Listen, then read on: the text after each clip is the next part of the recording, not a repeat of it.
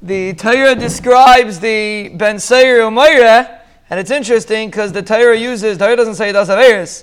Torah doesn't even describe what he does. It just says, Einenu Shemea a very interesting thing. You see that the problem is that he doesn't listen. Yeah, it plays out in different areas. But the problem is Einenu Shemea, and the, and the uh, Targum translates Einenu Shemea. It doesn't translate it that he doesn't listen or hear he says he's not mikabel. He uh, lashon of Kabbalah. He, the the uh, Balatur, the uh, the Targum Unkala says.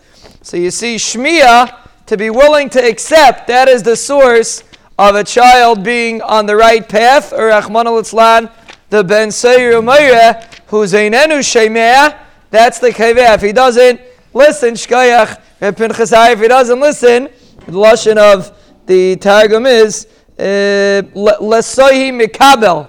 He doesn't. He doesn't accept what his parents tell him. If a person doesn't accept, Rahman al he's a, child specifically, but everyone's a child. Till the Yoimai say a person could always be a child if he wants to grow.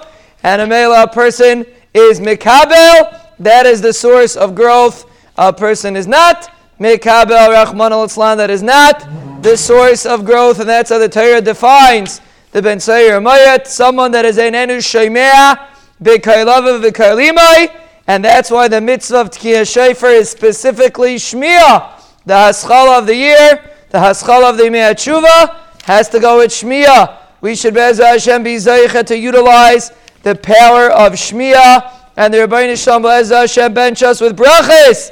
Hatzlachis, Yeshuas, Refuas, Nechamis, Gulais, Parnasis nisim schuyas mechilas ava kalkolis chayim. Tshuva. Ah, oh, nachamol tshuva. Lanu l'chal degaleinu l'chal mishpachtenu l'chal Yisrael. Amen. Amen.